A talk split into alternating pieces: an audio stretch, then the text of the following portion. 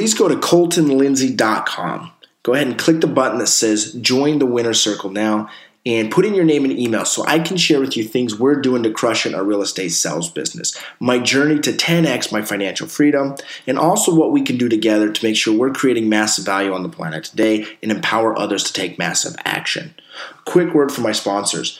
First of all, it's my real estate sales team based in Utah, the WGR sales team. You can go ahead and go to www.the-wgr.com and make sure to check us out if you have any questions or need a buyer and seller to get some service here in Utah. Also, make sure to go to fearlessagent.com. It's the absolute most affordable and effective coaching and training platform on the planet today for real estate sales.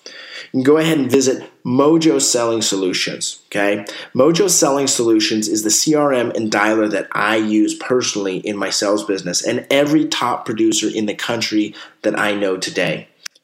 Finally, go visit winningtheonlinegame.com, where I share with you exactly how to crush it in the online game.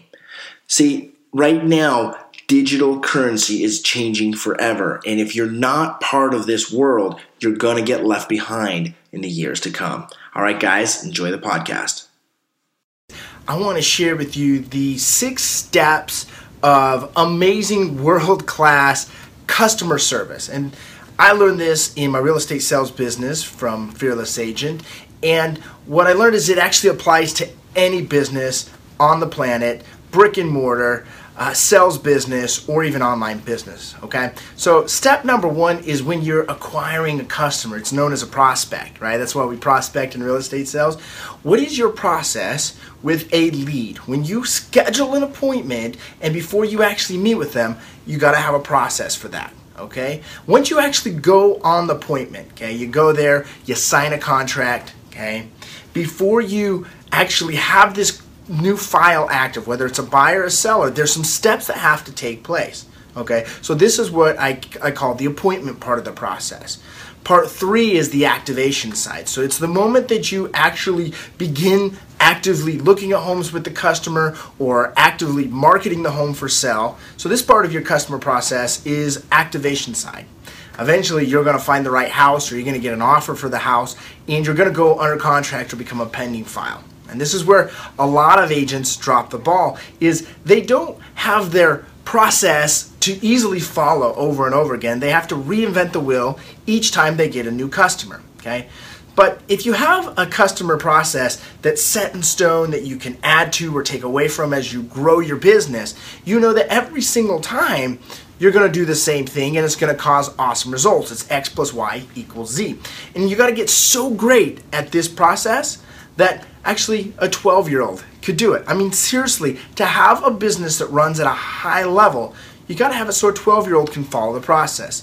Once you go under contract, you're going to actually have the property sold, right? It's going to close and there's going to be some things to close out the file you got to do. Either turn things into your office, file some paperwork with your CRM, whatever it is you got to do. You've got to know exactly what that process is so easy that you don't have to think about it, okay? And then the last part is once they're actually a past customer or a past client. You know, when you have a rock star customer process and a follow-up to these past clients, you'll have referral business left and right. I can promise you that. Okay, so just to recap, those 6 steps are, number 1 is your lead, right? What is it that you're doing with the prospect? Number 2 is the appointment, when you're actually at the appointment, getting it signed before you get it activated. Number 3 is the active client, right? The active part of the process. What do you do? What are the steps that cause them to go from active to pending? Go from being an active buyer to an actual buyer to where they're spending the money, right? And that's what's called the pending part of the process. That's actually number 4, I believe, as I'm counting through in my head. Number 4 is, okay, they go under contract as a seller or they get a purchase order as a client, right? What are the steps that get them from title to the the mortgage officer handle,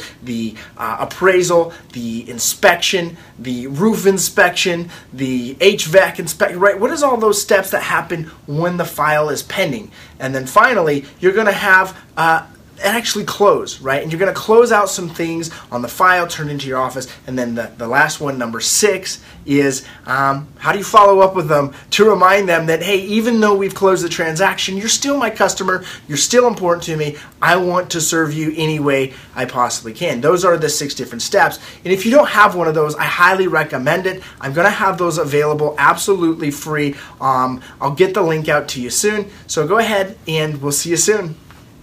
Hey everyone, did you like this episode? Well, be sure to subscribe and share it with a friend.